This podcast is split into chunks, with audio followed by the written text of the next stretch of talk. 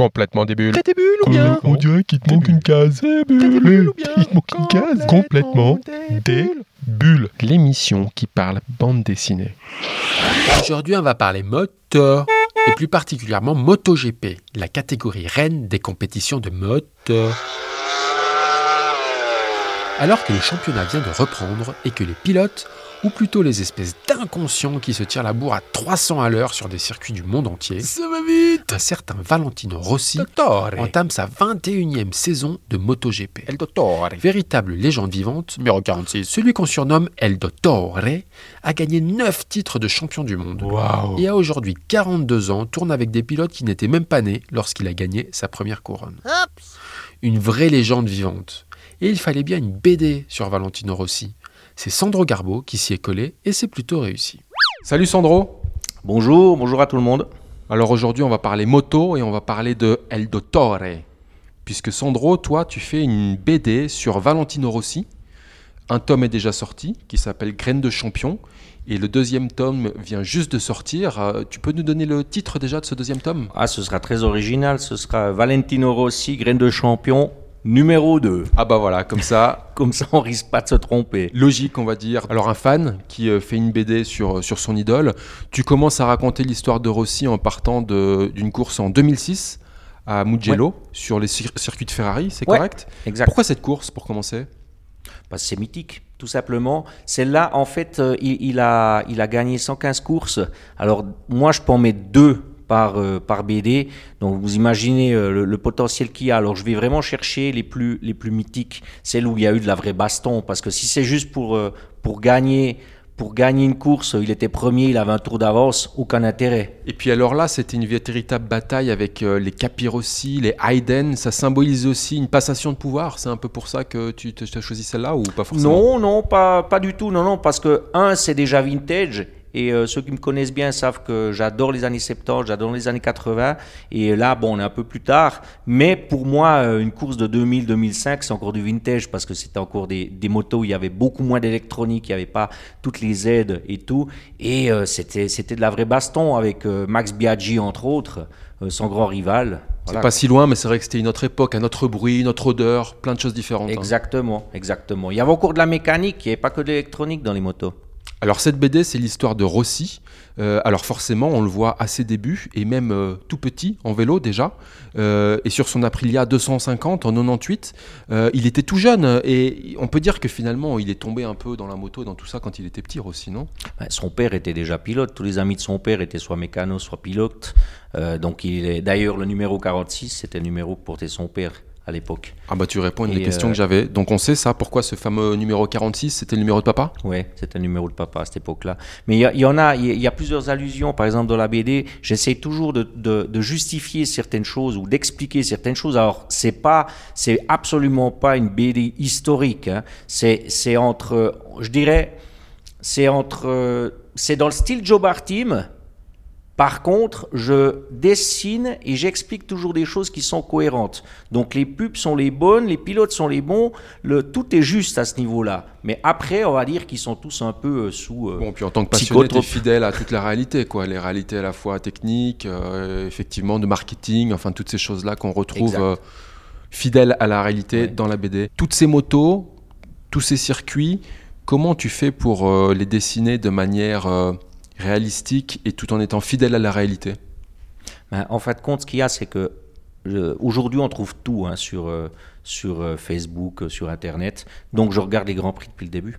Donc, typiquement, typiquement, pour une course comme là, qui fait dans les, euh, allez, on va dire 15 pages à peu près, je regarde, je regarde environ entre 50 et 100 fois le Grand Prix. Mais quand je dis entre 50 et 100 fois, je les regarde vraiment intensément et au ralenti, très souvent pour voir les détails, parce que les pubs, on les voit même pas passer derrière. Si je vous dis, tiens, il y avait Certina ou Tissot, j'en sais rien, mais euh, ça se voit pas quand on regarde le Grand Prix. Et puis surtout aussi pour prendre l'effet, par exemple, sur les travers et autres. Aujourd'hui, il y a des techniques avec les caméras où il y a des ralentis qui sont meilleurs. Par contre, dans le temps, c'était pas le cas. Alors, je vais retrouver les, euh, je vais rechercher sur Internet les Grands Prix, et puis, puis voilà, quand je les regarde au ralenti. Et alors, donc, tu es fidèle au détail, malgré un trait, on va dire, humoristique et, et un peu caricatural. Est-ce que c'est difficile de trouver le juste milieu pour être à la fois réaliste tout en ayant ce côté un peu caricature? Si c'était facile, tout le monde le ferait. C'est ce qu'on dit. Pas faux. Donc euh, voilà, c'est c'est du boulot. C'est du boulot. Honnêtement, euh, il y, a, énormément de travail là derrière. C'est pas parce que justement c'est une BD humoristique que euh, on peut faire n'importe quoi. Donc euh, il y a eu l'analyse, j'ai regardé les traits, j'ai trouvé les bons personnages comme je les voulais. C'est logique que c'est mon style, ça c'est sûr. C'est ça que j'aime dessiner. Donc, donc je me suis pas calqué sur quoi que ce soit. Mais par contre, il faut être clair que si on veut être crédible, surtout auprès des fans, il faut avoir énormément de documentation. Alors le deuxième album vient de sortir, il s'intitule Graines de champion numéro 2, comme on vient de le dire. De quelle tranche de vie de Valentino on va parler dans ce deuxième album? Alors là, on va partir euh, à Laguna Seca. Euh, C'était une des grandes victoires de Valentino euh, contre Casestoner sur la Ducati. Euh, ils se détestaient déjà à cette époque-là. Et voilà, c'est mythique, tout simplement. Donc euh, pour moi, c'était logique. En fait, euh, il y, a- il y a beaucoup de monde me l'a demandé, parce que tout le monde euh, attend de voir passer Rossi. euh, puis on va pas me louper, hein, ça c'est sûr. Tout le monde euh, s'attend à voir passer Rossi dans le sable quand il y avait eu le dépassement légendaire. Après, voilà, quoi, j'ai... à mon avis, j'ai trouvé la bonne solution. Maintenant, ce sera au lecteur de juger. Bon, album numéro 2, Rossi court toujours, ça pourrait durer longtemps cette histoire, tu prévois de faire combien? Ah, moi, j'ai de la place pour euh, ben, 115 victoires, deux par Ah carrément, album. moi j'allais, moi j'allais te dire 46 albums Ouais. euh, comme son numéro, Ouais, mais toi ben, tu vises peut- 115 comme le nombre de peut- victoires. On peut, ouais. Mais je pense que je devrais sortir des albums. euh, Alors, il y, aura deux types. Il y aura l'album, le, le- le 3, le 4, le 5, euh, toujours avec deux courses, avec Jambella. Mais après, sur certaines courses, justement, qui sont aussi connues, où il y avait des super décos, euh, Valencia, par exemple, en 2003, ben, il y avait une super déco euh, Austin Power. C'était la dernière course, juste pour la petite histoire, avec Honda qu'il a encore gagné. Et juste la première, c'était Welcome l'année d'après avec la Yamaha. Donc euh, ça, c'est super. Mais par contre, ben, il, avait, il avait, je crois, 30 secondes d'avance. Donc il n'y a aucun intérêt à, faire 15 pages sur une course comme ça. Donc je vais faire, je pense, un album, peut-être pour la fin de l'année si j'y arrive, où ce sera un peu un résumé, un résumé avec euh, deux pages par course. Pour certaines, où on voit bien les décos, où on verra bien les casques, où euh, voilà, quoi, il faudra trouver une image qui en chie, hein, ça c'est sûr. Mais euh, voilà, c'est Bon, ça donne envie de très beaux albums tout public, mais aussi ben voilà qui peuvent satisfaire les aficionados puisque c'est très fidèle à, à- à la réalité. Euh, Sandro, j'ai envie de rappeler moi que tu fais tout tout seul. Euh, c'est toujours euh, la même aventure euh, rocambolesque, j'ai envie de dire, pour, pour faire un album quand on fait tout, c'est-à-dire le scénario, le dessin, l'impression. Oui, ben, y a, y a- c'est le prix de la liberté. J'ai eu des propositions d'éditeurs euh, que j'ai refusées, mais il y en avait un avec qui on allait très très loin. Mais euh, en fait, compte, ça n'a rien donné pour une raison très simple c'est que je n'arrive pas à accepter euh, qu'on modifie mes idées. Et je pense que là, maintenant, je suis à mon quat- quatrième album, deux sur les motos et euh, deux sur les voitures des années 70. Euh, ça se passe euh, très bien, je suis très content, mais, mais je n'arrive pas, j'ai pas envie qu'on me dise, ben, votre, votre morceau de musique, eh ben, il doit faire trois minutes. Alors la liberté, mais c'est aussi ben, un savoir-faire que tu es en train d'acquérir. Les éditions Sandro Garbo. Aujourd'hui, c'est les titres Sandro Garbo. Est-ce que tu penses à éditer d'autres d'autres personnes, d'autres projets? Est-ce que c'est quelque chose qui te, qui te trotte dans la tête ou pas forcément? Non, absolument pas. Pour une raison, une raison très simple, c'est que j'ai sept albums dans le pipeline actuellement. Donc des miens hein, que je dois réaliser. Je les ai pas dans le pipeline, je les ai dans la tête. Mais euh, c'est- à peu près la même chose. Mais, euh, mais euh, justement, quoi, j'ai tellement de travail et, et tellement de choses que j'ai envie de réaliser. Donc, Bon, Des euh, beaux rêves dans la tête qui vont se concrétiser sur le papier. ah, tu as déjà de quoi totalement. faire. Ouais, ouais, ouais. J'ai en tout cas un album par année, voire deux. Sandro, comme tu as l'habitude dans notre émission, on finit par ce qu'on appelle des questions des bulles. Con, con, complètement débile. Eh oh, il te manque une case. Euh, t'es des bulles. Il a lu tes BD, Valentino? Non, je sais pas. Excusez-moi, je sais pas. Est-ce que tu as essayé de faire en sorte qu'il les lise, lui les envoyer, ou faire une version italienne pour l'aider à lire C'est euh, dans, tes projets ou? La version italienne existe. Je lui en ai envoyé, mais j'ai jamais eu de réponse. Si quelqu'un euh, le connaît bien, je suis à disposition. Est-ce que tu penses qu'on devrait trouver ces albums dans la salle d'attente de tout bon Dottore Oui, oui, surtout chez les dentistes. C'est pourquoi d'ailleurs ce surnom à Valentino Rossi On sait pourquoi il s'appelle El Dottore? Non. Non. Le meilleur pilote de l'histoire, c'est Valentino Rossi? Euh, c'est pas le seul, mais c'est certainement le numéro un, en tout cas pour moi. Que penses-tu de Marquez? Marc Marquez, puisqu'ils sont deux. Excuse-moi, on sonne à la porte. Tu penses qu'il dépassera euh, Rossi dans la légende ou euh, c'est pas possible?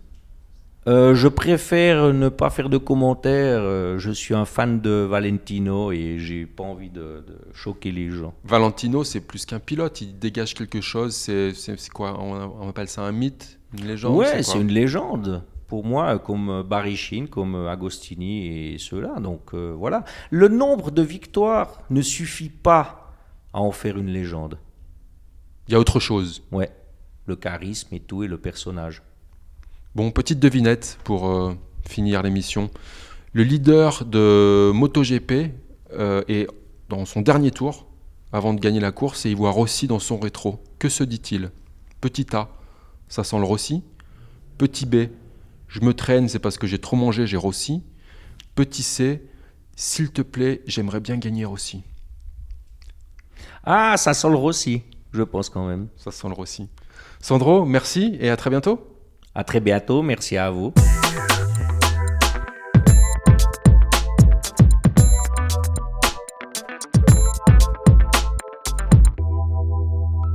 Et pour finir, la sélection de quelques albums que nous vous conseillons si vous souhaitiez vous caler une petite bande dessinée tout prochainement.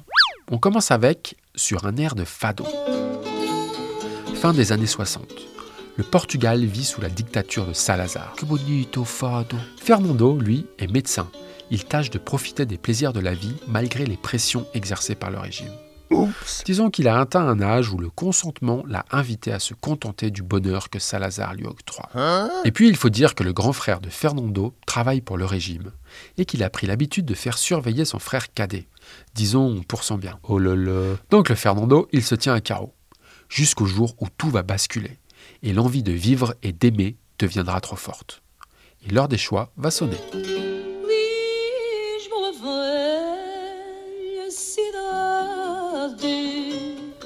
Une histoire poignante qui revient sur la période de dictature au Portugal et sur celle de deux frères ordinaires, l'un acteur de cette dictature, l'autre qui essaye de vivre normalement. Et entre deux, des destins maltraités, déchirés, brisés. Sur un air de fado, c'est de Nicolas Barral aux éditions d'Argo. On continue avec La Fée assassine. Fanny et Tania sont sœurs jumelles. Tes jumelles, elles sont deux là. Euh, oui, c'est ça, deux. Comme bien souvent, un lien fort les unit. Mais dans leur cas, la fusion semble encore plus importante. Comment ça Mais voilà, le soir de Noël 2006, l'impensable se produit. En plein réveillon, Fanny tue sa sœur Tania, mais aussi leur mère à coups de couteau. Euh, elle pète les plombs là. Directement incarcérée, elle va tenter d'expliquer cette folie en revenant sur son passé et sur celui de deux petits êtres que la vie n'a pas épargnés et que leur mère a peu aimés. Certaines blessures vous suivent toute la vie durant et sont souvent un vrai fardeau. Mais quels que soient les maux du passé, commettre l'irréparable peut vous priver de tout avenir. Tu m'étonnes, John. Une histoire prenante et émouvante dans cette BD de Olivier Granson et Sylvie Roge aux éditions Le Lombard. Et pour finir, voici Mobius. La physique quantique a établi la présence d'une infinité de mondes dans des dimensions parallèles à la Terre. Oui, mais bien sûr. Il existerait en même temps une infinité de versions de la Terre où la vie a évolué différemment. Euh, arrête la fumette. On appelle ça le multivers. Il n'y a qu'un seul moyen de s'y rendre, mourir. Tu me fais flipper là. Et 99,9% des êtres humains ne se souviennent pas de leur vie antérieure. Mais Berg a cela de précieux. Il est capable de passer de terre en terre et d'en garder le souvenir. Waouh. Et Berg va recevoir une mission. Retrouver un tueur en série qui choisit ses victimes dans les différents mondes parmi une communauté bien spécifique. Celle des gitans, qui sont les seuls à connaître le secret des mondes parallèles. Oups. Réincarnation surnaturelle et voyage dans le temps pour cette nouvelle série de Peko, Correa et Anunis. Ça s'appelle Mobius. Le premier tome s'intitule Les Fils du Vent et c'est aux éditions Delcourt. Voilà, voilà. Alors, bonne lecture. Et comme on dit dans l'émission, les bulles, il n'y en a pas que dans le champagne, mais aussi plein les BD. Et le 9e art, lui, se consomme sans modération. Alors, soyez des bulles. Complètement débile. T'as des bulles ou bien On dirait qu'il te manque une case. T'as des bulles ou bien Il te manque une case. Complètement des bulles.